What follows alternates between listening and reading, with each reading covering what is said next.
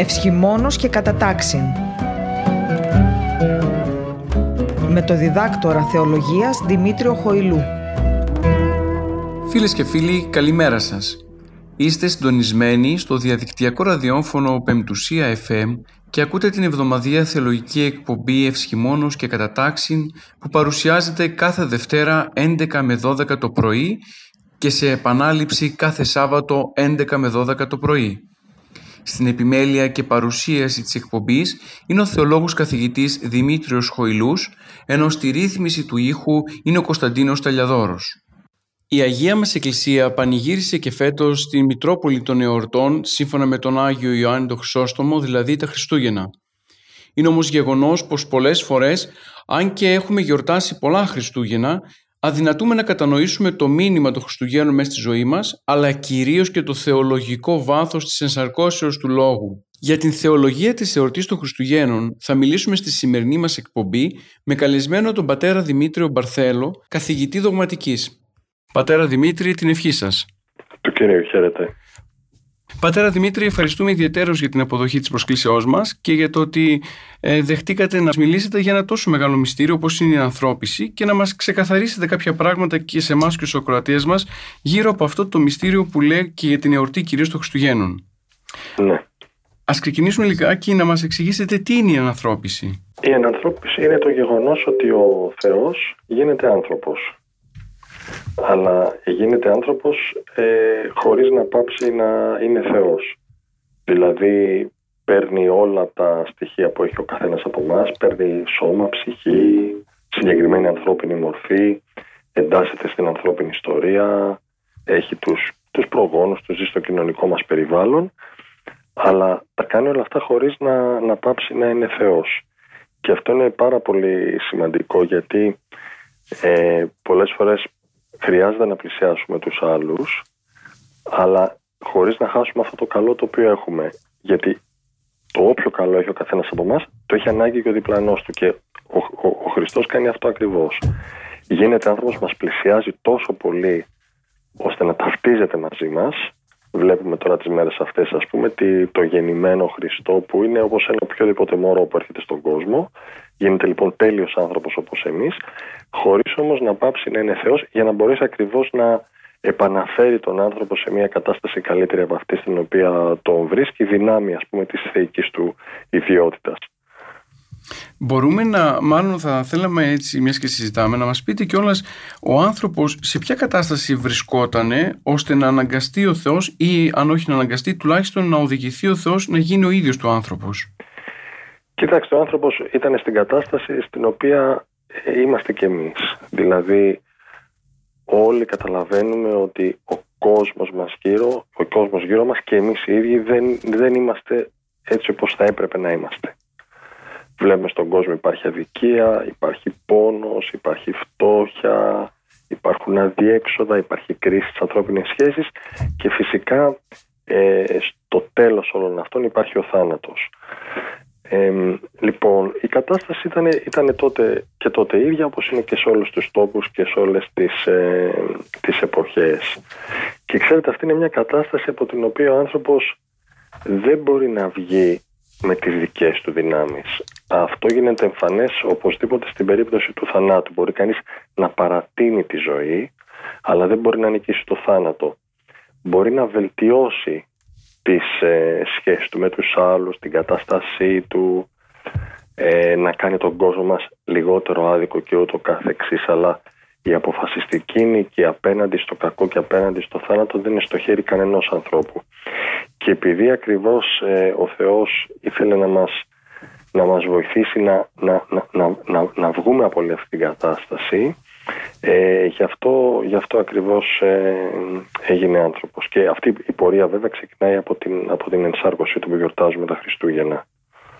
Ξέρουμε πολύ καλά ότι ο άνθρωπος ζούσε από τη δημιουργία του και μετά μέσα στον παράδεισο μέχρι τη στιγμή και της πτώσεως.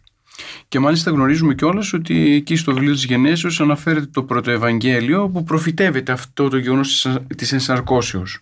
Εάν ο άνθρωπος δεν έπεφτε στην αμαρτία και δεν, τελικά δεν έβγαινε από τον παράδεισο, η ενσάρκωση του λόγου θα γινόταν και πάλι ή δεν υπήρχε ανάγκη τότε; Κοιτάξτε, αυτό είναι ένα υποθετικό ερώτημα, διότι ο άνθρωπος αμάρτησε και η αμαρτία είναι ακριβώς η διακοπή της κοινωνίας του με το Θεό. Δηλαδή, η αμαρτία δεν είναι ότι ο άνθρωπος παρεύει κάποιο κανονισμό, ας πούμε, παραβίασε κάποιο κανονισμό. Ε, η αμαρτία έγκυται στη διακοπή της, της κοινωνίας του ανθρώπου με το Θεό και αυτό σημαίνει τελικά τη, τη φθορά και την καταστροφή του ανθρώπου και των σχέσεών του.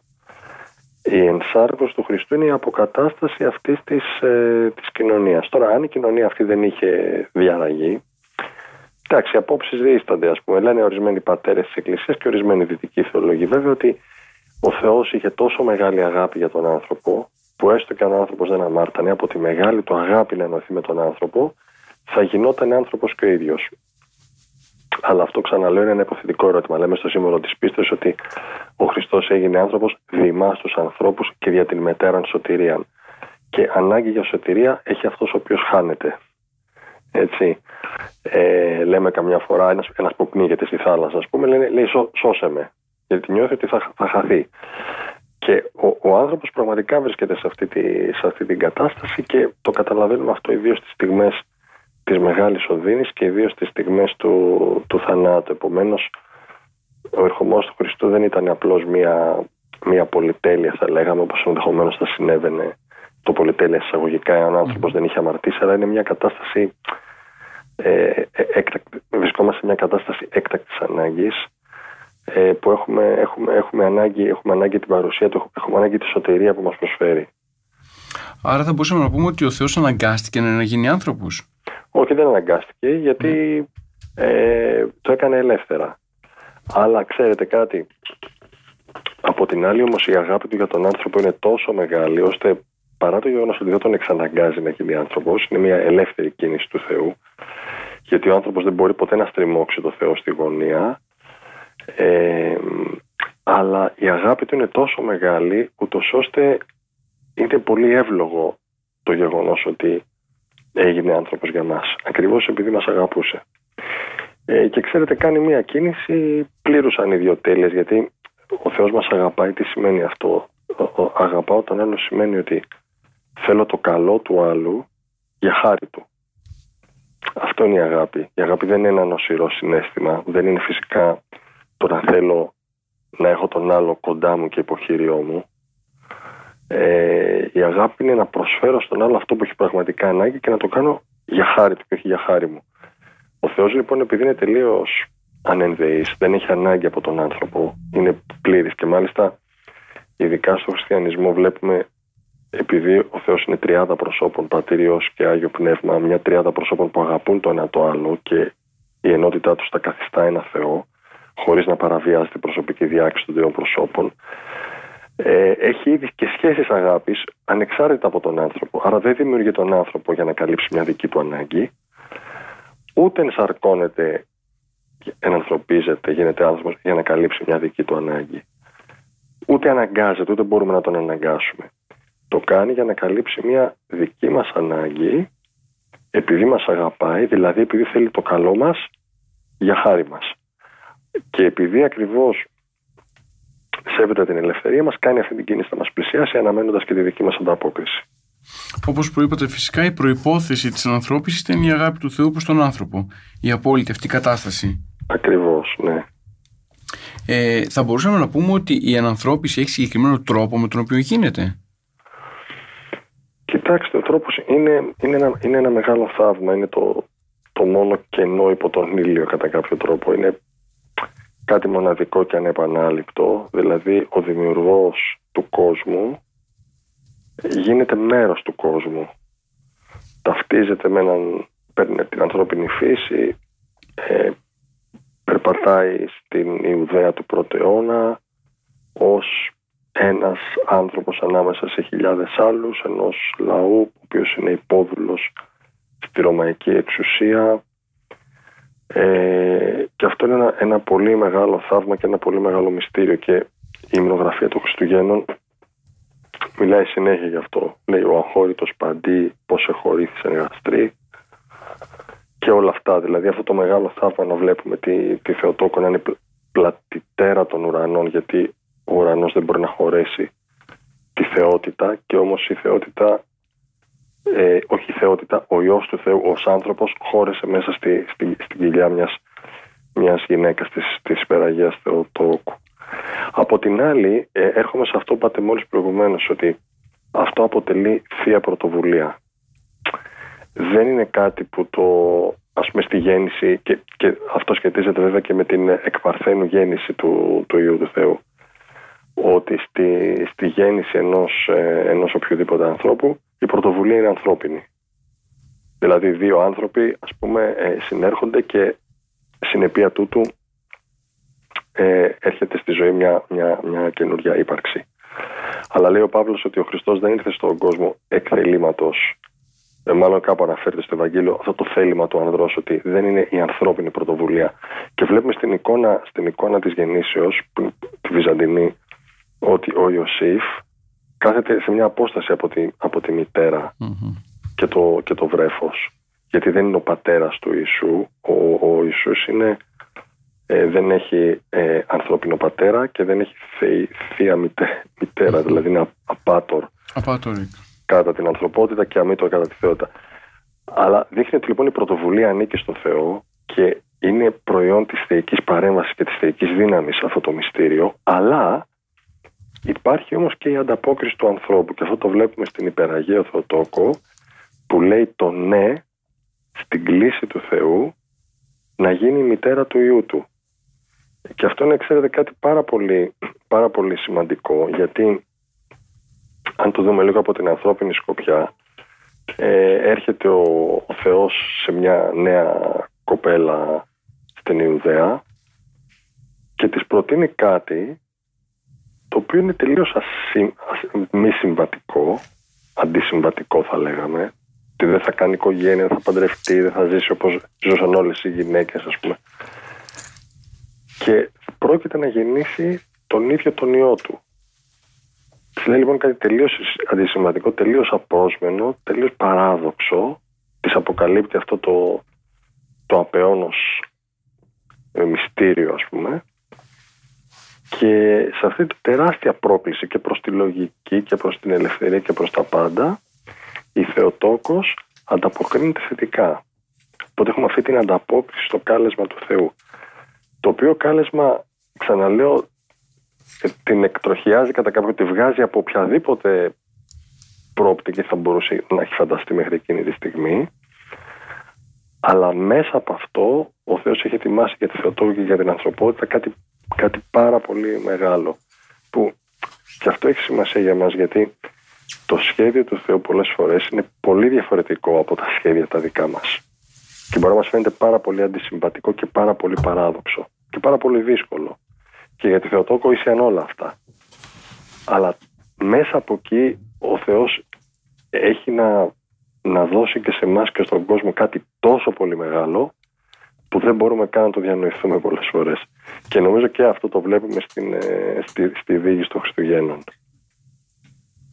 Το γεγονός ότι ο Θεός επιλέγει μία παρθένα μέσα από την οποία για να έρθει μέσα στον κόσμο έχει ιδιαίτερο λόγο μες στη θεολογία ή ουσιαστικά το πρόσωπο της Παναγίας ε, ήταν ένα τυχαίο πρόσωπο; Κοιτάξτε, είναι ο λόγος που είπαμε ότι η απόφαση για τη γέννηση του, του Υιού του Θεού δεν ήταν ανθρώπινη, δεν ανήκε σε έναν άντρα, δεν πήρε ο άντρας αυτή την πρωτοβουλία, αλλά είναι μια, μια κίνηση ε, που ξεκινάει, ξεκινάει από το Θεό και η, η, η, η Θεοτόκος συνεργάζεται.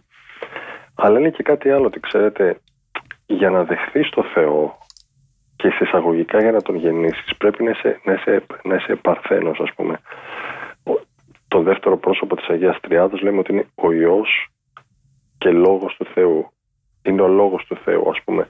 Μπορούμε να δούμε ότι ο άνθρωπος σήμερα για να μπορέσει να καταλάβει το Λόγο του Θεού και για να μπορέσει στη συνέχεια να τον, να τον αναπαραγάγει, να τον διδάξει, να τον κοινοποιήσει θα πρέπει να έχει μία, μία νοητική και, και καρδιακή ας πούμε παρθενία δηλαδή να βάλεις στην άκρη τις δικές του ιδέες ε, τις κακίες του, τα πάθη του, να προσπαθήσει να καθαρίσει όσο γίνεται τον εαυτό του και την καρδιά του και τον νου του, ούτως ώστε να έρθει ο λόγος του Θεού και να δώσει τη σοφία και τη χάρη την οποία κρύβει μέσα του για να μπορέσει κανείς να τον αφομοιώσει αυτό το λόγο και στη συνέχεια να το μεταφέρει και σε άλλους.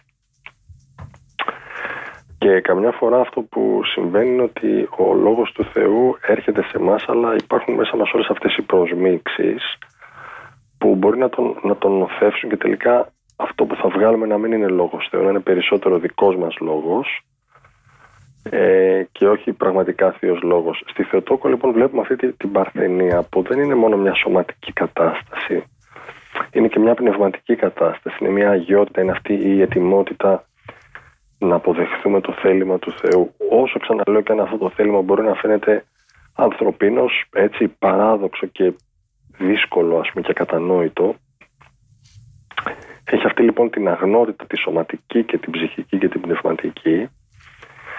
Γι' αυτό γίνεται το καταλληλότερο δοχείο του, του, του, του Θεού Λόγου και είναι η μόνη που αξιώνεται να γίνει, να γίνει μητέρα του. Είναι δηλαδή το μόνο σκεύος μέσα στο οποίο ο Θεός Λόγος μπόρεσε να, να κατασκηνώσει έτσι πλήρως ας πούμε και να γεννηθεί από αυτήν. Άρα θα μπορούσαμε να πούμε ότι η παρθενία της Θεοτόκου αποτελεί και υπόδειγμα σχέσεως δικής μας σχέσεως με το Θεό; Ναι, όχι, όχι κατά ανάγκη βέβαια με την έννοια της, της σωματικής γιατί ο, ο, ο Χριστός ευλογεί και την, και την παρθενία, την αγαμία, ευλογεί και το γάμο. Και, αλλά, αλλά σίγουρα, σίγουρα με την έννοια της, ε, της αγνότητας από τα πάθη, από τα πάθη της αμαρτίες, τους εγωισμούς και όλα τα συναφή. Θα πρέπει να έχουμε λοιπόν αυτή την καθαρότητα της ψυχής. Ε, πατέρα Δημήτρη, μιλάμε για την ανθρώπιση του λόγου και όπως γνωρίζουμε, εσείς το ξέρετε πολύ καλύτερα, έχει γίνει, λέει, ξέρουμε ότι τέταρτη Οικουμενική Σύνοδο, ότι η Ένωση έγινε ασυχήτος, ατρέπτος, αναλυότος. Ναι. Αυτοί οι τρεις όροι, τι σημαίνουν γύρω από την ανανθρώπιση. Ναι, ναι είναι, είναι, είναι τέσσερις για την ακρίβεια. Είναι το ασυγχήτως και αναλυότος, ότι δηλαδή η θεία και η ανθρώπινη φύση ενώνονται ασυγχήτως και αναλυότος και ταυτόχρονα αδιαιρέτως και αχωριστως Λοιπόν, ότι ασυγχήτως, δηλαδή δεν, συγχ, δεν συγχέονται ένας με τον άλλο, δεν, δηλαδή όπως όταν βάλουμε, ξέρω εγώ, ε, σε ένα ποτήρι κρασί βάλουμε και λίγο νερό μέσα, συγχέονται αυτά και δεν μπορείς μετά να, να πεις ποιο είναι το νερό, ποιο είναι το κρασί, ποιο είναι, ποιος είναι ο ένας και ποιο είναι το... ή ξέρω εγώ αναλυότος, ότι κάτι πάβει να είναι αυτό που γίνεται και γίνεται κάτι άλλο ας πούμε. Όχι, το ανθρώπινο μένει ανθρώπινο, το θεϊκό μένει θεϊκό. Αλλά ταυτόχρονα αυτά τα δύο ενώνονται αδιαιρέτως, δεν μπορείς να τα διαιρέσεις. Και επίσης ενώνονται και αχωρίστως. Δεν μπορείς να τα, ξεχω... να τα χωρίσει να, να, να κόψεις, να απομακρύνεις το ένα από το άλλο. Και αυτό μας δείχνει ε, ακριβώς ότι η ενότητα του Θεού με τον άνθρωπο είναι μια πάρα πολύ βαθιά ενότητα στην ανθρώπιση, ότι ο Υιός του Θεού γίνεται Υιός του ανθρώπου, γίνεται τέλειος άνθρωπος. Η ανθρώπινη φύση γίνεται τόσο δική του, όσο δική του είναι και η Θεία ε, δεν ενώνεται απλώς με έναν άνθρωπο αλλά γίνεται άνθρωπος. Γι' αυτό και η μητέρα του η, η, η, η Μαρία λέγεται Θεοτόκος γιατί γεννάει το Θεό κατά την ανθρώπινη φύση του όμως.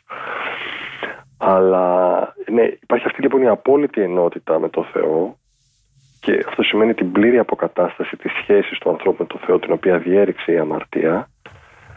Αλλά ταυτόχρονα αυτό δεν σημαίνει ότι ο Θεός πάβει να είναι Θεός ή ότι ο άνθρωπος πάβει να είναι άνθρωπος. Ε, επομένως ο άνθρωπος όταν ενώνεται με το Θεό δεν καταστρέφεται, δεν πάβει να είναι άνθρωπος, αντιθέτως γίνεται καλύτερος από αυτό που ήταν. Ξέρετε, βλέπω πολλές φορές στους ανθρώπους υπάρχει μια αίσθηση ότι ένας φόβος ίσως ότι αν έρθουμε κοντύτερα στο Θεό, αν έρθουμε κοντύτερα στη ζωή της Εκκλησίας, ε, θα πάψουμε να είμαστε, να το πω κανονικοί άνθρωποι. Θα χάσουμε κάτι από την ανθρώπινη διάστασή μας, από τη χαρά της ζωής, από την ιδιότητα του να είσαι άνθρωπος και να, να ζεις και να χαίρεσαι όπως αρμόζει να ζει και να χαίρεται ο άνθρωπος. Υπάρχει ένας τέτοιος φόβος. Πίσω όμως είναι αδικαιολόγητος γιατί όπως, όπως έλεγα και πριν και αυτό το βλέπουμε στα Χριστούγεννα όταν ενώνεσαι με το Θεό όχι μόνο δεν χάνεις τίποτε ανθρώπινο, τίποτα από αυτά τα όμορφα στοιχεία της της ανθρώπινης φύσης και της ανθρώπινης ζωής που ο ίδιος ο Θεός τα έφτιαξε για να τα χαιρόμαστε αλλά αντιθέτως απαλλάσσεται κανείς από τα πάθη και τις αμαρτίες που δεν μας επιτρέπουν αυτά τα ανθρώπινα πράγματα να τα χαρούμε. Γιατί αυτό που καταστρέφει τη ζωή μας δεν είναι η σχέση μας με τον Θεό, είναι η παρουσία της αμαρτίας. Είναι ο εγωισμός μας, είναι η ζήλια μας, είναι οι μειονεξίες μας, είναι οι κακίες μας, ε, είναι ο παράλογος τρόπος με τον οποίο σκεπτόμαστε και φερόμαστε. Αυτά καταστρέφουν τη ζωή μας και αυτά καταστρέφουν τη σχέση μας, όχι η ένωση μας με τον Θεό. Αντιθέτως, όσο πλησιάζουμε στο Θεό, στο Χριστό και παίρνουμε τη χάρη Του και όσο απαλλασσόμαστε από αυτές τις τοξίνες που κάνουν τοξική τη ζωή μας, κάνουν τοξική την ψυχή μας, κάνουν τοξικές τις σχέσεις μας, όσο απαλλασσόμαστε από αυτά, τότε γινόμαστε καλύτεροι και γνησιότεροι και αυθεντικότεροι άνθρωποι και τότε πραγματικά μπορούμε να χαρούμε τη ζωή. Ε, επομένως αυτή είναι η σημασία ότι δεν αλλοιώνεται και δεν ε, τρέπεται η ανθρώπινη φύση σε κάτι άλλο από αυτό που είναι αλλά καθώς ενώνεται με τον Χριστό καθαρίζεται από τις αμαρτίες της και παραμένει πλήρως ενωμένη μαζί του. Και φυσικά ε, σε σχέση με αυτό που είπαμε και για το αναλυότους και για το ατρέπτος ε, δεν παίζει ρόλο και η ύπαρξη των ε, αδιάβλητων παθών στο Χριστό. Υπό την έννοια ότι ο Χριστός όπως το είπατε και εσείς ήταν τέλειος άνθρωπος και αυτό το βλέπουμε και στις αντιδράσεις που είχε. Ναι, ξέρετε αυτό που λέμε ακριβώς ενσάρκωση του Χριστού, ότι ο Χριστός έγινε άνθρωπος, αυτό δεν τελειώνει την ώρα της σύλληψης στην κοιλιά της Θεοτόκου, ούτε την ώρα της γέννησης, αρχίζει τότε. Γιατί το, το γεγονός ότι ο Χριστός έγινε άνθρωπος σημαίνει ότι ταυτίστηκε ε, με την ύπαρξή μας την ανθρώπινη και με, και με την ανθρώπινη ζωή. Δηλαδή ότι όχι μόνο ότι έγινε, ότι έζησε ως άνθρωπος, οπότε δοκίμασε τον πόνο, τον κόπο, την πείνα, τη δίψα, την απόρριψη, την εγκατάλειψη, την προδοσία, τον πόνο και τελικά δοκίμασε και τον ίδιο το θάνατο. Και η ενσάρκωση του κορυφώνεται με το σταυρό και το θάνατο και την κάθοδό του στον Άδη, στην κοιλάδα δηλαδή του θανάτου, εκεί που είναι οι ψυχές όλων των, των τεθνεώτων ας πούμε, που ήταν έτσι, για να ταυτιστεί με, με την ανθρώπινη κατάσταση πλήρως και απολύτως αλλά περνώντας από όλες αυτές τις, τις, τις φάσεις και τις διαδικασίες ο Χριστός πάντοτε μοιράζει παντού αυτό το φως της θεότητας. Το μοιράζει όταν γεννιέται στη, στη Βιθλεέμ, το μοιράζει με τη ζωή του, με τη διδασκαλία του, με τα θαύματά του, το μοιράζει στο Σταυρό, το μοιράζει ακόμα και στον Άδη. Ε, δηλαδή αυτή, αυτή η δύναμη και η χάρη της θεότητας καταβγάζει και φωτίζει όλα τα σκότη της ανθρώπινης ύπαρξης από όπου και αν περάσει και από όπου και αν βρεθεί. Και ακόμα και τις στιγμές της μεγαλύτερης δυνατής σκοτεινιάς όπως είναι ας πούμε στιγμές της προδοσίας ε, ε, του πόνου πάνω στο σταυρό και του θανάτου ακόμα και αυτά καταβγάζονται από το φως του Χριστού και θα έλεγα ακόμα πιο δυνατά γιατί ίσως το φως λάμπει ακόμα πιο δυνατά και πιο έντονα όσο πιο πηχτό είναι γύρω του το, το, σκοτάδι. Αυτή η κένωση για την οποία συζητάμε μέχρι τώρα ε, αποδεικνύει και απόλυτα και την αγάπη την οποία είπαμε προηγουμένως. Βέβαια. Βέβαια, ακριβώς. Και ξέρετε, βλέπετε ότι ο Χριστός μας αγαπάει όχι επειδή είμαστε καλοί, αλλά επειδή, επειδή, εκείνος, είναι, επειδή εκείνος είναι καλός η αγάπη του Θεού είναι τόσο μεγάλη που δεν μπορεί να την ακυρώσει η δική μας αμαρτία. Δεν μπορούμε να κάνουμε κάτι που θα κάνει το Θεό να μας αγαπάει. Ε, γι' αυτό βλέπουμε την αγάπη του Θεού να παραμένει σταθερή ανεξάρτητα από, την, ε, από τη στάση των ανθρώπων. Ας πούμε, έρχεται τώρα στο μυαλό μου αυτός ο συγκλονιστικός διάλογος του Χριστού με τον Πέτρο μετά την Ανάσταση. Ο Πέτρος τον έχει αρνηθεί τρεις φορές. Ο Πέτρος που έλεγε ότι δεν θα σε προδώσω, δεν θα σε εγκαταλείψω ποτέ, τον έχει αρνηθεί τρεις φορές και μετά την Ανάσταση ο Χριστός τον συναντάει και ούτε τον μαλώνει, ούτε του γκρινιάζει, ούτε του λέει εξυπνακίστηκα όπως κάνουμε εμείς, εγώ σου τα έλεγα. Αλλά του θέτει ένα ερώτημα, του λέει Σίμων να φιλείς με, του λέει με αγαπάς ε, ξέρετε πολλές φορές αναρωτιόμαστε εάν ο Θεός μας αγαπάει, αλλά το πραγματικό ερώτημα είναι αν εμείς τον αγαπάμε.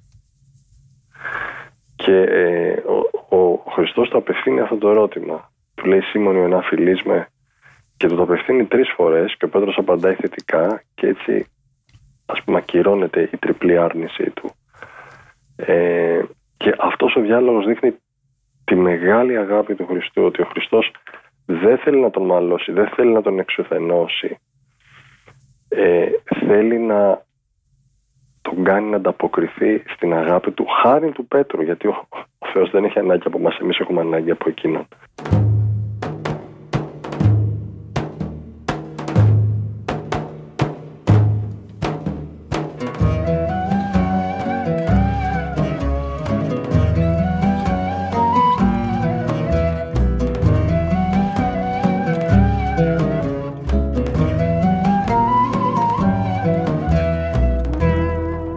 Φίλες και φίλοι, επιστρέψαμε στη ραδιοφορική μας εκπομπή. Σήμερα μιλάμε με τον πατέρα Δημήτριο Μπαθρέλο για την θεολογία της εορτής των Χριστουγέννων, καθώς και για το μήνυμα της εορτής για το σύγχρονο άνθρωπο.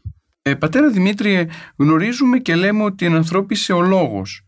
Η, η ερώτηση που μπορεί κάποιος να θέσει είναι τελικά γιατί δεν έγινε άνθρωπος ο πατέρας ή το Άγιο Πνεύμα; Ναι, ε, κοιτάξτε, γιατί ε, όπως είπαμε και πριν, ο Θεός όταν γίνεται άνθρωπος δεν πάβει να είναι αυτό που είναι, παραμένει αυτό που είναι, παραμένει Θεός. Το οποίο έχει πολύ, έχει πολύ μεγάλη σημασία για μας, δηλαδή όταν, όταν πλησιάζουμε έναν άνθρωπο δεν πρέπει να χάσουμε ό,τι καλό έχουμε για να τον πλησιάσουμε. Και αυτό το καλό που έχουμε το έχει ανάγκη κι ο άλλος. Μια μητέρα όταν γίνεται παιδί κατά κάποιο τρόπο για να πλησιάσει το παιδί της, μιλάει τη γλώσσα του, σκύβει για να είναι στο ίδιο ύψος με το παιδί, δεν πάβει να είναι η μητέρα του, γιατί τότε θα μπορέσει να βοηθήσει το παιδί της. Θα μπορέσει να το βοηθήσει να ενηλικιωθεί, να οριμάσει. Επειδή λοιπόν ο ιό του Θεού είναι ιό του πατρός, έτσι, γίνεται, ενσαρκώνεται γιατί θα γεννηθεί ω ιό μιας μητέρας τώρα, έτσι χωρίς να αλλάξει. Δεν είναι ο, ο πατέρας, ας πούμε, ο Θεός πατέρας που θα γίνει ιό, έτσι. Οπότε διατηρείται αυτό το στοιχείο της ιότητας αναλύωτο και έτσι επιτυγχάνονται και δύο άλλα πράγματα. Επειδή είμαστε και εμείς παιδιά του Θεού, γινόμαστε αδέρφια του Χριστού, ο Χριστός είναι πρωτότοκος εν πολλής αδελφής και ξέρετε αυτό είναι κάτι που πρέπει να το θυμόμαστε δηλαδή ο Χριστός είναι, είναι Θεός, ο αλλά είναι και άνθρωπος και υπό την έννοια αυτή είναι και αδελφός μας. Δεν πρέπει ας πούμε ο σεβασμός και το δέος που έχουμε για τον Χριστό που πρέπει να τα έχουμε να μας κάνουν να ξεχνάμε ότι ο Χριστός είναι, είναι ο, ο πρωτότοκος αδελφός μας ότι, ότι είναι κοντά μας δηλαδή αυτό το μήνυμα του Χριστουγέννου να μην το χάνουμε. Ότι ο Χριστός ήρθε κοντά μας ήρθε δίπλα, δίπλα μας ότι είπε στους μαθητές του ότι εμείς φίλοι μου είστε. Είστε φίλοι μου, είναι φίλος μας, είναι αδελφός μας και μέσω αυτού γινόμαστε όντως παιδιά του, του, του Θεού Πατέρα. Οπότε υπάρχει αυτό το στοιχείο της, αδελ, της αδελφότητας με τον Χριστό και της υιοθεσίας εν Χριστό από το, από το Θεό Πατέρα. Ε, και ναι, ο νομίζω λόγος είναι αυτός. Τελικά, οι συνέπειες, τις ισοτηριολογικές συνέπειες για τον άνθρωπο ποιες ήτανε;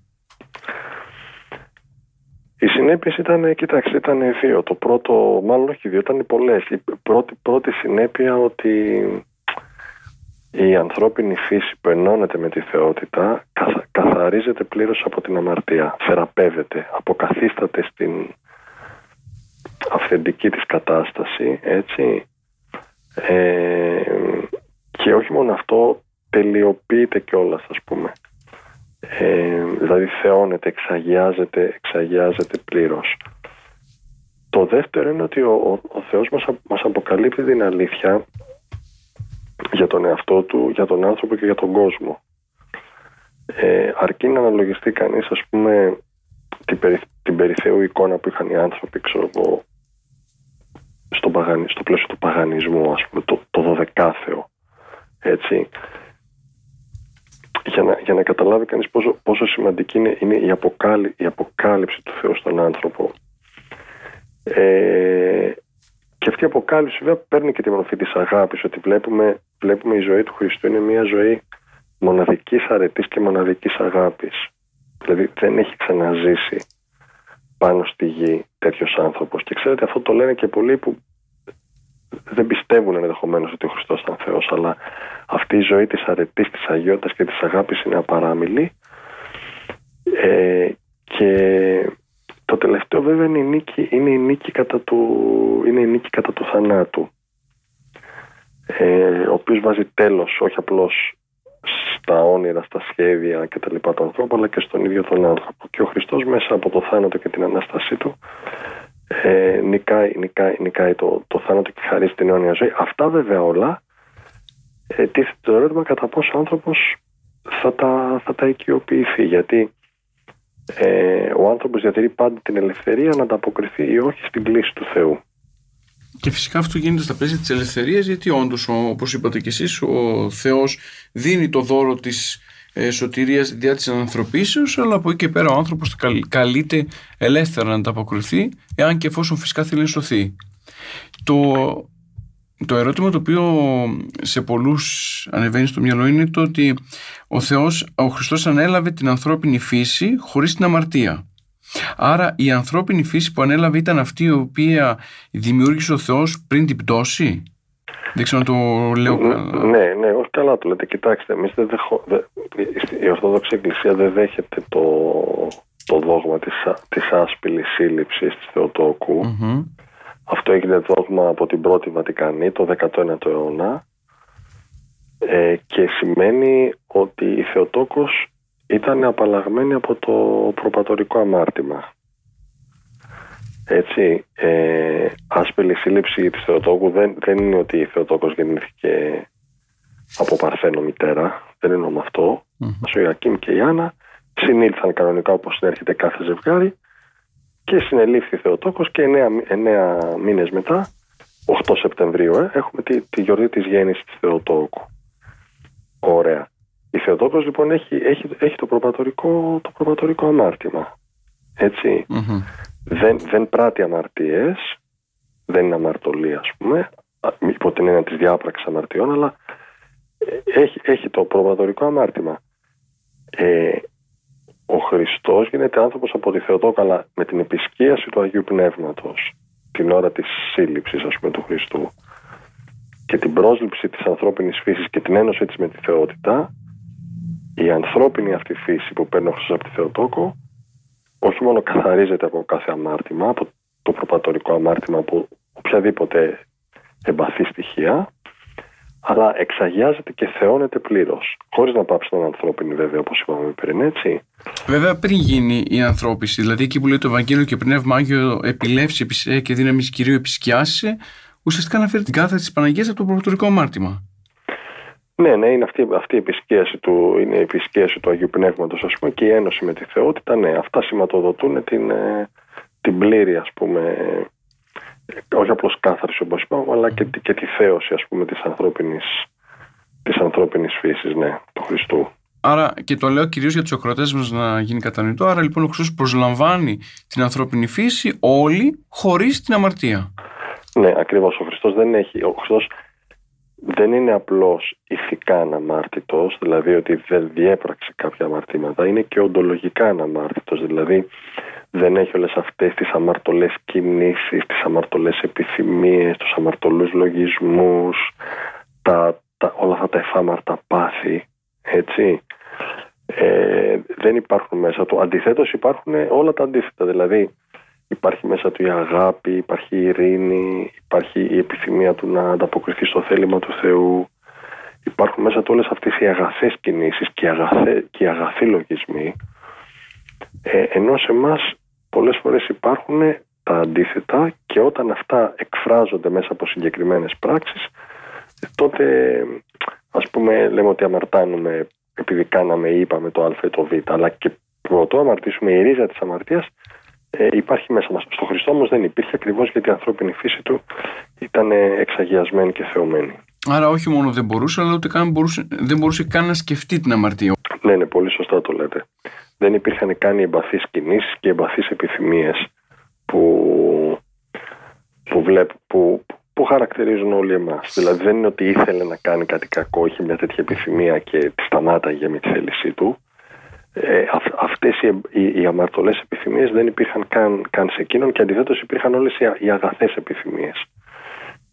Ε, ξέρετε, καμιά φορά μιλάμε για την ανανθρώπιση πολλές φορές, πολλά χρόνια τέλος πάντων, αλλά ε, ίσως ε, μιλώντας για μένα περισσότερο, ίσως δεν έχουμε κατανοήσει ακόμα το μυστήριο της ανθρωπίσεως και το πώς έγινε και το πώς λειτουργεί και σήμερα απόψε μας δίνεται και ευκαιρία αυτά να ξεκαθαρίσουμε και εμείς κάποιες δικές μας απορίες γύρω από αυτό το μεγάλο μυστήριο που είναι η παρουσία του Χριστού μες στον κόσμο. Ναι, και ξέρετε, ναι, αυτό που λέγαμε προηγουμένως, ας πούμε, δηλαδή αυτό έχει σημασία για μας που λέγαμε για, για, για, το, για την ανθρώπινη φύση του Χριστού, ότι η Εκκλησία δεν μας καλεί απλώς σε μια βελτίωση της εξωτερικής μας συμπεριφοράς. Μας καλεί σε μια ουσιαστικότερη εσωτερική ε, αλλίωση, ας πούμε. Ε, δηλαδή, το ζήτημα δεν είναι να φέρεσαι ειρηνικά στους άλλους και μέσα σου να είσαι ταραγμένος, και αν είσαι μέσα σου ταραγμένος, αν είσαι μέσα σου θυμωμένος, αν είσαι μέσα σου αγχωμένος, όσο και να προσπαθήσεις να φερθείς ειρηνικά στους άλλους, και καλά θα κάνεις, έτσι θα πρέπει να κάνεις, αλλά αυτή η εσωτερική ταραχή, αυτό το εσωτερικό άγχος, αυτός ο εσωτερικός θυμός, με κάποιο τρόπο θα βγει. Έτσι. Ε, όταν όμως η ειρήνη είναι μια βαθιά εσωτερική κατάσταση, ε, η έλλειψη άγχους, η έλλειψη θυμού και στη θέση τους μια, μια βαθιά ειρήνη που στη συνέχεια με φυσικό τρόπο εκφράζεται στον τρόπο που μιλάμε και που φερόμαστε και αυτό το καταλαβαίνει ο άλλος και το εισπράττει και ειρηνοποιεί, ειρηνεύει και τον διπλανό μας. Λοιπόν, η Εκκλησία δεν θέλει απλά να μας κάνει εξωτερικά να μας αλλάξει τη συμπεριφορά μόνο, αλλά θέλει να, να μας αγιάσει και εσωτερικά και ψυχικά και πνευματικά, να, να αλλοιώσει όλη μας την ύπαρξη. Αυτό είναι ο εξαγιασμός. Και αυτό γίνεται, γίνεται επί τη βάση της, της αγιότητας του ίδιου του Χριστού. Μέσα από την ένωση με τον οποίο, με τον, με τον οποίο γινόμαστε Άγιοι και εμείς. Έτσι. Οπότε έχει, έχει πολύ μεγάλη σημασία αυτό το πράγμα. Τελικά, ε, πώς επηρεάζει τη ζωή μας το μυστήριο της ενσαρκώσεως; Κοιτάξτε να σας πω, την επηρεάζει με πάρα πολλούς τρόπους. Γιατί καταρχάς, κοιτάξτε, ο χριστιανισμός είναι είτε πιστεύει κανείς είτε πιστεύει, είτε είναι χριστιανός είτε είναι άλλη θρησκεία.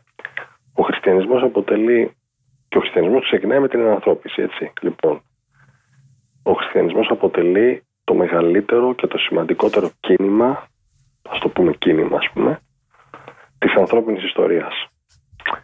Δεν, δεν υπάρχει κάτι άλλο ως, ως, ως προς την επίδραση που έχει ασκήσει στη ζωή και στην ιστορία της ανθρωπότητας δεν υπάρχει τίποτε συγκρίσιμο με τον χριστιανισμό. Ε, και αυτό αλλάζει τη ζωή μας. Έχει, έχει, αλλάξει, έχει αλλάξει την πορεία του κόσμου. Και την έχει αλλάξει προς, προς τη σωστή, βασικά προς τη σωστή κατεύθυνση παρά τις αμαρτίες των χριστιανών. Οι οποίες αμαρτίες των χριστιανών τι δείχνουν; Δείχνουν αυτό που λέγαμε πριν για το προπατορικό αμάρτημα, ότι ακόμα και χριστιανοί εξαιτίας του κακού εαυτού μας δεν μπορούμε να, να αρθούμε στο ύψος των απαιτήσεων που εγείρει η θρησκεία μας. Με δική μας ευθύνη έτσι, όποτε συμβαίνει κάτι τέτοιο. Ο Θεός μας δίνει τη δύναμη αλλά δεν την αξιοποιούμε. Ο Χριστός λοιπόν έχει αλλάξει, έχει αλλάξει το σκηνικό της ιστορίας σε μεγάλο βαθμό και θα συνεχίσει να το αλλάζει. Οπότε θέλοντας και μη επηρεάζει τη ζωή μας αλλά ξέρετε το πιο σημαντικό, και βέβαια έχει νικήσει το θάνατο, έχει δώσει την προοπτική της Ανάστασης, αλλά το πιο σημαντικό είναι ότι η παρουσία του Χριστού μας καλεί, μας καλεί στο να πάρουμε μια απόφαση. Πώς θα σταθούμε εμείς απέναντί του. Και νομίζω εδώ κανείς έχει τρεις επιλογές. Η πρώτη επιλογή είναι να σταθεί αρνητικά. Η δεύτερη επιλογή είναι να σταθεί αδιάφορα. Και νομίζω αυτή είναι μια πολύ, μια πολύ συνήθις επιλογή. Δηλαδή ότι οι άνθρωποι έχουμε την τάση να μην παίρνουμε τον Χριστό τόσο στα σοβαρά όσο το αξίζει και όσο μας αξίζει και εμάς αν θέλετε. Γιατί όταν παίρνουμε τον Χριστό στα σοβαρά, παίρνουμε στα σοβαρά τον εαυτό μας και, και το αξίζουμε αυτό. Πρέπει δηλαδή να πάρουμε τον εαυτό μας στα σοβαρά και μέσα από τη σχέση μας με τον Θεό κάνουμε στον εαυτό μας το μεγαλύτερο δώρο. Ε, αλλά πολλές φορές έχουμε την τάση να λέμε ναι στο Χριστό, αλλά να θέλουμε να τον βάλουμε στη γωνία, στη γωνία της, ε, της ζωής και της κοινωνίας μας, της ύπαρξής μας, των σχέσεών μας. Να μην του δώσουμε τη θέση που το αρμόζει και που τον αναλογεί και η οποία θα μας επιτρέψει σε συνέχεια να μεταμορφωθούμε και εμείς οι ίδιοι. Δηλαδή δεν τον αξιοποιούμε με την καλή έννοια όσο θα έπρεπε. Και η τρίτη, η τρίτη στάση βέβαια είναι η στάση της θετικής ανταπόκρισης. Δηλαδή βλέπουμε το Θεό που κάνει όλη αυτή την πορεία από τον ουρανό στη γη για να συναντηθεί μαζί μας. Και μας καλεί να κάνουμε κι εμείς μια αντίστοιχη πορεία, πολύ μικρότερη, απαραίτητη όμως, σχεδόν εξίσου σημαντική από αυτή την άποψη, για να ανταποκριθούμε σε αυτή τη συνάντηση του Χριστού. Γιατί ο Χριστός δεν θέλει, είναι πολύ διακριτικός, δεν θέλει να μας επιβάλλει την παρουσία του. Θέλει να μας συναντήσει και με τη δική μας, και με τη δική μας θέληση, δηλαδή χωρίς να παραβιάζει τη δική μας ελευθερία. Και αυτή νομίζω είναι μεγάλη πρόκληση των Χριστουγέννων. Δηλαδή ο Χριστός έρχεται κοντά μας, αλλά θέλουμε να είναι κοντά μας, θέλουμε να είναι ανάμεσά μας. Του δίνουμε μια θέση να γεννηθεί στην καρδιά μας, να γεννηθεί στη ζωή μας ή τον κρατάμε στο περιθώριο ή τον κρατάμε σε μια κακώς νοούμενη απόσταση ασφαλείας. Και όταν το κάνουμε αυτό το, το φως της γεννήσεως δεν μας, μας, μας πιάνει λίγο ξόφαλτσα. Δεν, μας, δεν, μας, δεν μεταμορφώνει τη ζωή μας στο βαθμό που θα μπορούσε. Θα ήταν υπερβολή να λέγαμε ότι για τον σύγχρονο άνθρωπο η ερωτή των Χριστουγέννων ή αν θέλετε το μυστήριο της ανθρωπίσεως αποτελεί ένα πρόβλημα για τον τρόπο της ζωής του; Κοιτάξτε. Τον ξεβολεύει δηλαδή, τον βγάζει από την ε, αυτάρκεια και αυταρέσκεια ότι όλα πάνε καλά; Ναι, κοιτάξτε, ναι, ε, ναι πηγαίνει αυτό που λέτε, πηγαίνει συνέντε με αυτό που λέγαμε προηγουμένως ότι ε, ας πούμε ο ερχομός του Χριστού στη γη αλλάζει δραματικά το σκηνικό και κανείς αυτό δεν μπορεί εύκολα, δεν μπορεί εύκολα να το αγνοήσει. Δηλαδή βλέπετε η γιορτή, η γιορτή των Χριστουγέννων τι, τι, τι, τι, τι, μεγάλα θέματα εγείρει ας πούμε ε, το θέμα του πώς φερόμαστε στον άλλο άνθρωπο. Πηγαίνει μια έγκυος γυναίκα και δεν βρίσκει θέση στο πανδοχείο γιατί. Γιατί τις θέσεις τις έχουν καταλάβει εκείνοι που τις έχουν λιγότερο ανάγκη από αυτή τη γυναίκα. Τι σημαίνει αυτό, τι σημασία έχει για μας ο άλλος άνθρωπος; Έχουμε αυτά που έχουμε επειδή είναι δικά μας και τα κατακτούμε και αν κάποιος δίπλα μας τα έχει πιο πολύ ανάγκη από εμά. Ναι, όλοι μας έχουμε ανάγκη να μείνουμε σε ένα σπίτι, να έχουμε μια στέγη, να έχουμε μια εξασφάλιση, αλλά μπορεί κάποιος να το έχει πιο πολύ ανάγκη από εμά, να είναι πιο ζωτικής σημασίας. Και αυτός ο κάποιος μπορεί να είναι ο ίδιος ο Χριστός, γιατί βλέπουμε τον Χριστό στον κάθε άνθρωπο. Μετά βλέπουμε το, το, το, το θέμα της εξουσίας, ότι έχουμε μια παρανοϊκή εξουσία η οποία εξοντώνει ας πούμε τα βρέφη γιατί θέλει να εξοντώσει αυτόν που θα την απειλούσε. Πόσες φορές εμείς οι άνθρωποι, ας πούμε, για να μην χάσουμε τα προνόμια μας, να μην χάσουμε μια θέση, εξοντώνουμε κάποιον άλλον που δεν έρχεται να μας απειλήσει αλλά έχει ένα ρόλο πιο σημαντικό από το δικό μας και δεν τον αφήνουμε να, να διαδραματίσει αυτό το ρόλο γιατί νιώθουμε ότι απειλούμαστε και κάνουμε ενέργειες που είναι καταστροφικές. Μετά θέτει το, το ερώτημα της, της, της προσφυγιάς ότι γίνεται ο Χριστός πρόσφυγας, πηγαίνει στην Αίγυπτο. Και πρόσφυγας σημαίνει αυτός που έχει χάσει τα πάντα, βρίσκεται σε άλλο τόπο, είναι τελείως ανυπεράσπιστος. Ε, δηλαδή όλα αυτά τα μεγάλα ζητήματα έτσι. Και μετά βλέπουμε στη ζωή του Χριστού πως ο Χριστός είναι ο άνθρωπος που, που, που δίνει μαρτυρία για την αλήθεια. Σε ένα κόσμο ο οποίος όμως δεν θέλει να ακούσει την αλήθεια, είναι εχθρός της αλήθειας. Δηλαδή η, η, η ζωή και η διδασκαλία του Χριστού θέτει, θέτει τα, τα, τα κορυφαία ερωτήματα για την ανθρώπινη ύπαρξη, τις κορυφαίες προκλήσεις. Ε, και αυτό οπωσδήποτε μας ξεβολεύει. Αυτό μας ξεβολεύει γιατί μας θέτει, μας θέτει αντιμέτωπος, αντιμέτωπος με κάποια άβολα ερωτήματα τα οποία όμως εάν δεν τα απαντήσουμε τελικά θα καταβάλουμε μεγαλύτερο κόστος. Ε, αλλά και εγώ δεν θα το βλέπα, θα το βλέπω ως μια ευκαιρία δηλαδή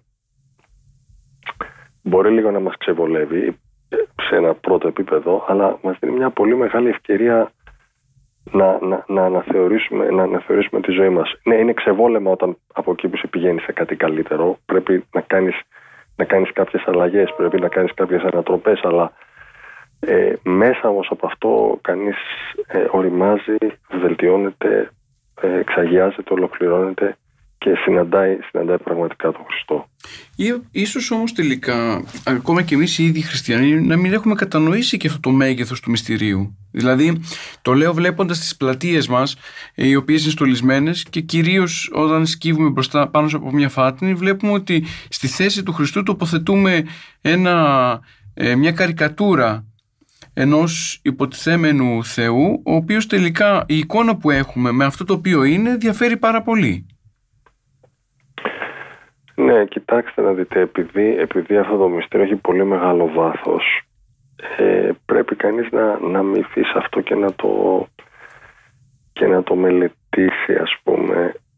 Και όταν λέω να το μελετήσει όχι μόνο με το μυαλό του, με την προσευχή του και με, τη, και με, τον, τρόπο, και με τον τρόπο ζωής του. Δηλαδή ε, ο Χριστός ας πούμε ναι, όταν κανείς ζει εγωκεντρικά ποτέ δεν θα καταλάβει το μυστήριο της, της ανανθρώπισης γιατί το μυστήριο αυτό είναι, είναι η έξοδος του Θεού από το χώρο του. Αυτή η μεγάλη περιπέτεια ας πούμε του ο Θεός να, να γίνει άνθρωπος και να ζήσει αυτή τη δύσκολη ζωή που ζει ο άνθρωπος. Και πιο δύσκολη μάλιστα. Και να πεθάνει για χάρη μας. Ένας από εμάς που λίγο πολύ μόνος μας σημαίνει αυτό όταν η πρώτη μας προτεραιότητα είναι η διασφάλιση του συμφέροντός μου να μην αδικηθώ, να μην γίνει κάποια συζήτηση αρνητική για μένα, να μην χάσω, να μην ε, ο άλλος βγει μπροστά από μένα. Όταν ας πούμε η προάσπιση ε, του συμφέροντός μου και πολλές φορές με την κακή έννοια του συμφέροντός μου ε, είναι για μένα η πρώτη μου προτεραιότητα το εγώ μου ποτέ δεν θα μπορέσω να καταλάβω την ενσάρκωση γιατί η ενσάρκωση είναι το αντίθετο από αυτό είναι, είναι, είναι, είναι η θυσία για τον άλλο είναι η αγάπη προς τον άλλο αλλά η αγάπη με, αυτό, με, με βάση αυτό που είπα, γιατί υπάρχουν και νοσηρές μορφές αγάπης. Και σήμερα γίνεται πολλής λόγος για αγάπη, αλλά η αγάπη είναι πολλές φορές και νοσηρή. Η υγιής αγάπη, να θέλω το καλό του άλλου για χάρη του. Ε, λοιπόν, η κατανόηση του μυστηρίου ναι, είναι και διανοητική. Κάνουμε εμείς τώρα μία συζήτηση, ας πούμε, λέμε μερικά πράγματα για το μυστήριο, αλλά είναι, είναι και κάτι που ε, προποθέτει ε, έναν τρόπο ζωής που θα θα επιτρέπει την κατανόηση του μυστήριου σε ένα βαθύτερο επίπεδο, σε ένα υπαρξιακό, σε ένα υπαρξιακό επίπεδο. Και το ένα θα πρέπει να συμπληρώνει το άλλο. Η ζωή θα πρέπει να συμπληρώνει τη διδασκαλία. Άρα, ίσως αυτό δικαιολογεί και το γιατί ο σύγχρονος άνθρωπος έχει μετατρέψει τα Χριστούγεννα σε μια φολκλωρική εορτή παρά σε μια γιορτή αγάπης υπό την έννοια την οποία αναφέρεται μέχρι πρώτη. Ναι, γιατί ε, είναι, είναι, είναι αυτή η διαλκυστίνδα, ας πούμε, ότι ο Θεός προσπαθεί να μας μεταμορφώσει με βάση αυτό που είναι εκείνος και εμείς προσπαθούμε να τον μεταμορφώσουμε με βάση αυτό που είμαστε εμείς. Δηλαδή, ε, τα Χριστούγεννα ως μια πρόκληση να αλλάξουμε εμείς και να γίνουμε πιο χριστοειδείς ας πούμε και από την άλλη εμείς που προσπαθούμε να φέρουμε τα Χριστούγεννα στα δικά μας μέτρα. Ε, δηλαδή να γίνουν τα Χριστούγεννα μια κοσμική υπόθεση ας πούμε. Έτσι. Το φαγητό, η διασκέδαση, τα δώρα ας πούμε και να, να τελειώσει, να τελειώσει εκεί, να, να χάσουν τα Χριστούγεννα αυτό το, το, βαθύτερο, το βαθύτερο νόημα και μήνυμα που έχουν και αυτή τη μεγάλη ευκαιρία που να τα φέρουμε στα μέτρα μας δηλαδή αντί να, αντί να αρθούμε εμείς στα, στα δικά τους μέτρα. Θα μπορούσαμε να πούμε ότι παρόλη τη δυναμική του μυστηρίου της ανθρωπίσεως και τον σύγχρονο τρόπο ε, εορτής των Χριστουγέννων παρόλα τα αυτά το μυστήριο έχει τη δύναμη να αλλοιώσει τον άνθρωπο; Δηλαδή όλοι εμείς οι οποίοι ζούμε εκοσμικευμένα Χριστούγεννα τελικά το μυστήριο μπορεί να μας αλλάξει; Έχουμε ελπίδα στο να ζήσουμε κάποια στιγμή το μυστήριο πραγματικά; Ναι, το, το μυστήριο έχει αυτή τη δύναμη, αλλά εναπόκειται και σε εμάς να, να ανταποκριθούμε σε αυτό. Δηλαδή, Κοιτάξτε, τώρα εμείς κάνουμε μια εκπομπή. Η εκπομπή μπορεί να εκπέμπει ένα πολύ δυνατό σήμα. Ένα πολύ καθαρό σήμα. Αλλά αν ο άλλος που είναι στο σπίτι του δεν βάλει το ραδιόφωνο, το δέκτη στο κατάλληλη συχνότητα, δεν θα μας ακούσει όσο και να φωνάζουμε εμείς. Όσο, όσο καθαρό. Τα πιο ωραία πράγματα του κόσμου να λέμε. Λοιπόν, αυτό συμβαίνει και σε υπαρξιακό επίπεδο. Δηλαδή, ο Χριστός μας συναντάει, το μήνυμά του έρχεται σε μας, αλλά το ερώτημα είναι κατά πόσο εμείς θα το προσλάβουμε. Τώρα, για να έρθω πιο συγκεκριμένα στο ερώτημά σας, το πώς είναι ο διπλανός μου, το πώς είναι η κοινωνία μας, το πώς είναι η εκκλησία μας, μας διευκολύνουν ή μας δυσχεραίνουν στο να ανταποκριθούμε σε αυτό το μήνυμα. Έτσι, μπορεί να μας διευκολύνουν, δεν μπορεί να μας υποχρεώσουν ή μπορεί να μας δυσκολέψουν. Ούτε, δηλαδή, αλλά και πάλι δεν μπορεί να μας απαγορεύσουν να, να δεχτούμε το μήνυμα. Μπορεί αυτή την υποδοχή του μηνύματος να την, να την καταστήσουν κάποιοι παράγοντες ας πούμε ευκολότεροι ή δυσκολότεροι αλλά δεν μπορεί να μας αναγκάσουν ούτε να πούμε το μεγάλο ναι στο Χριστό ούτε να πούμε το μεγάλο όχι. Ε, αλλά ας ξεκινήσουμε και από τη δική μας πλευρά. Τι μπορώ να κάνω εγώ στο χώρο που ζω στην ενορία που ενδεχομένως είμαι στη γειτονιά μου, στο σπίτι μου, ούτως ώστε να διευκολύνω τους ανθρώπους γύρω μου να ανταποκριθούν θετικά στην κίνηση που κάνει ο Χριστός να μας συναντήσει. Πώς θα μπορούσα, τι θα μπορούσα να αλλάξω στον εαυτό μου και από, από εκεί ξεκινάει όλη η ιστορία. Τι θα μπορούσα να αλλάξω στον εαυτό μου τόσο ώστε η παρουσία μου πάνω στη γη, σε αυτό που έχει ταχθεί ο καθένας μας, κάτι λίγο να αντανακλά από το φως του Χριστού, τον οποίο θα πρέπει να έχω συναντήσει πρώτος εγώ, ούτως ώστε αυτό να διευκολύνει και τη συνάντηση άλλων ανθρώπων μαζί του. Ή τουλάχιστον να μην τη δυσχεράνει. Και αυτό, ξέρετε, είναι ένα ερώτημα για τον καθένα από εμάς και είναι και ένα ερώτημα και ευρύτερα για τις εκκλησιαστικές μας κοινότητες. Ε, πώς οι εκκλησιαστικές μας κοινότητες θα πρέπει να δίνουν το μήνυμα ότι συναντηθήκανε με τον Χριστό, ότι ο Χριστός γεννήθηκε στο μέσον τους, τις άλλαξε ως κοινότητες. Και αυτό έχει να πει κάτι για όλες τις άλλες κοινότητες του κόσμου, για όλες τις οικογένειες, για όλα τα χωριά, για τις πόλεις, για, για, για τον τρόπο με τον οποίο συγκροτείται ας πούμε, η κοινωνία θεσμικά και με όλους τους άλλους δυνατούς τρόπους. Πώς δηλαδή μέσα από τη ζωή της Εκκλησίας θα φανεί η μεταμορφωτική επίδραση της ενσάρκωσης του Χριστού που γιορτάζουμε τα Χριστούγεννα; Αυτά είναι τα μεγάλα ερωτήματα και μεγάλες προκλήσεις που μας θέτουν όλους πρώτων ευθυνών μας και νομίζω γι' αυτό γιορτάζουμε, ένας από τους λόγους που γιορτάζουμε τις μεγάλες γιορτές είναι για να, για να μοιηθούμε στο νόημά τους αλλά και με αυτή την έννοια, με την έννοια του τι μπορώ και τι πρέπει να αλλάξω εγώ στη ζωή μου ως άτομο και στην κοινότητά μας ως Εκκλησία για να έχει νόημα, ε, να έχουν νόημα τα Χριστούγεννα τα οποία γιορτάζουμε και να μην είναι απλά ένα, ένα έθιμο όπως είναι και για πολλούς άλλους ανθρώπους. Είναι σαν και εκείνο το ωραίο σύνθημα που ακουγόταν ότι αν δεν μπορείς να γίνεις Θεός, κάνε τουλάχιστον αυτό που μπορεί να κάνει ο Θεός. Γίνε άνθρωπος. Ναι, ναι, ναι. Υπό την ναι. έννοια ότι βοήθησε τον συνάνθρωπό σου. Ναι, οπωσδήποτε. Οπωσδήποτε γιατί ο Χριστός ε, μας λέει καθαρά ότι θα τον βρούμε στο πρόσωπο του, του αδελφού μας που, που έχει ανάγκη, ναι. Αλλά χωρίς να ξεχνάμε ότι ξεκινάμε από το Θεό, ναι. Και μετά πάμε στον άνθρωπο. Πατέρα Δημήτρη, η εκπομπή μας σιγά σιγά φτάνει προς το τέλος της. Ε, λίγο πριν τελειώσουμε θα θέλαμε ένα τελευταίο δικό σας λόγο για την αποφώνηση της εκπομπής, κυρίως πατώντας πάνω στο γεγονός και των Χριστουγέννων και κυρίως σε αυτό το παγκόσμιο μήνυμα που μεταφέρεται μέσα από τη φάτνη του Κυρίου. Εντάξει, κοιτάξτε, τα Χριστούγεννα είναι μια πολύ μεγάλη γιορτή, είναι μια πολύ χαρούμενη γιορτή. Ε, πολύ, είναι πολύ μεγάλη συγκίνηση ας πούμε αυτού του γεγονότος ότι ο, ο Θεός έρχεται στη ζωή μας τόσο ταπεινά, τόσο αθόρυβα. Ε, ο παντοδύναμος γεννιέται σε έναν υπεράσπιστο βρέφος.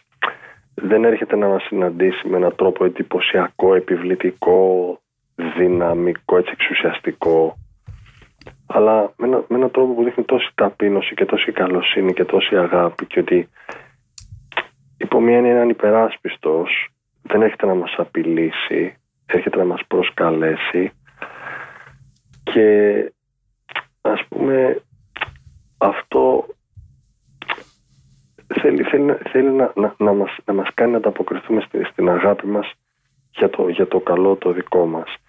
Και νομίζω αξίζει να ασχοληθούμε πολύ πιο σοβαρά με το Χριστό και με το νόημα αυτής της γιορτής. Δεν, δεν, πρέπει, να χάνουμε, δεν πρέπει να χάνουμε ε, αυτή την ευκαιρία. Μπορεί να αλλάξει τη ζωή μας δραματικά προς μια πολύ καλύτερη κατεύθυνση. Και ελπίζω φέτος τα, τα Χριστούγεννα να είναι για, όλο, για όλους μας ένα βήμα προς, τη, προς την κατεύθυνση αυτή. Πατέρα Δημήτρη, σας ευχαριστούμε ιδιαίτερως που αποδεχτήκατε για ακόμη μια φορά την πρόσκλησή μας και να τονίσω ότι στην απόψινή εκπομπή μπορέσαμε με τη δική σας βοήθεια έτσι να αγγίξουμε λιγάκι το μυστήριο της ανθρωπίσεως και να μπορέσουμε να ξεκαθαρίσουμε κάποια γεγονότα γύρω από αυτή τη μεγάλη δωρεά της αγάπης του Χριστού για όλους εμάς. Και, και εγώ σας ευχαριστώ για την επικοινωνία μας.